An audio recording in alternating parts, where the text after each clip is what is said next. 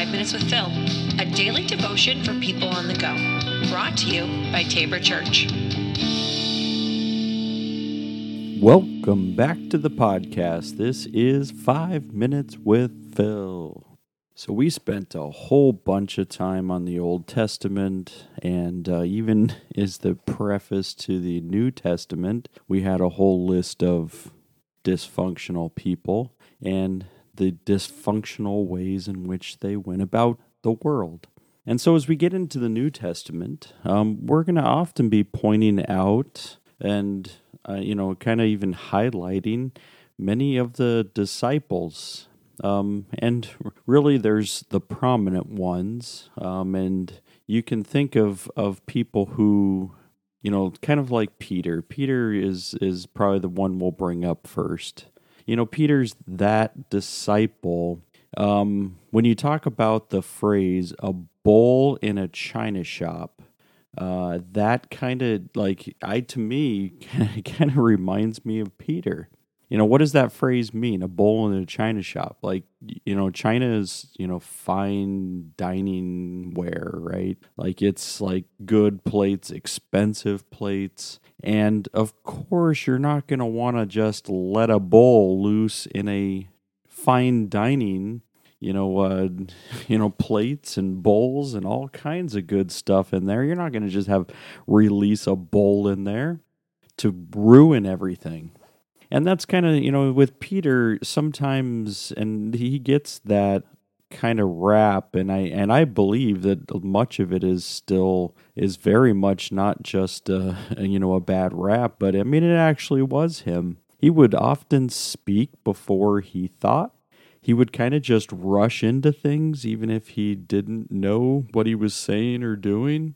And and there were many times that peter himself would um, would try to be able to go about, you know, kind of living life, and he would always act before he thought.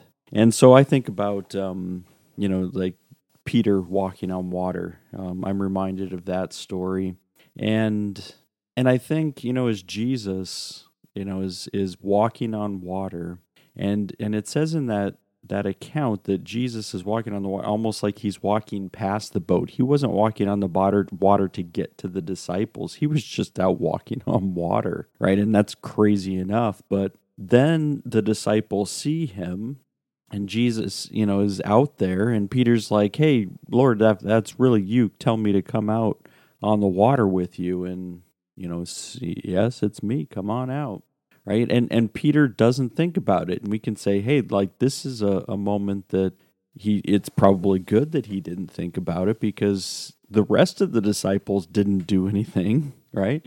The rest of the disciples sat in the boat; they didn't get out. They weren't challenged enough to be able to say, "Ooh, like Peter's going, we should all go out." No, they sat because they were afraid and that's you know i mean matthew account which doesn't have the peter walking on water but matthew 8 um, you know it, it, says why are you afraid? Why do you have such little faith? And and that it wasn't peter. Apparently peter was able to rush out there. But here's what happens with the bowl in the china shop is that you know he rushes to do something and then it's later he sees the fear.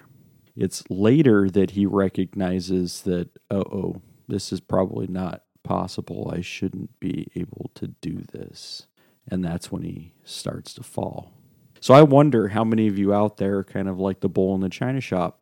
Are you also finding some of that? Uh, and I believe that it also could be called dysfunction, is that you're rushing into things without thinking or without trying to process it with other people within your community are you just rushing to things and doing things how you believe they should be done? Or are you trying to gather people to understand what's going to happen as you move forward?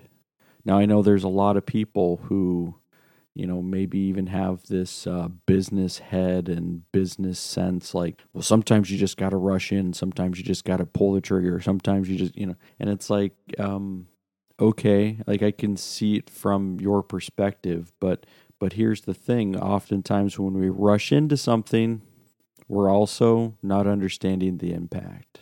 We also don't know and often then don't care who we run over in order to get there.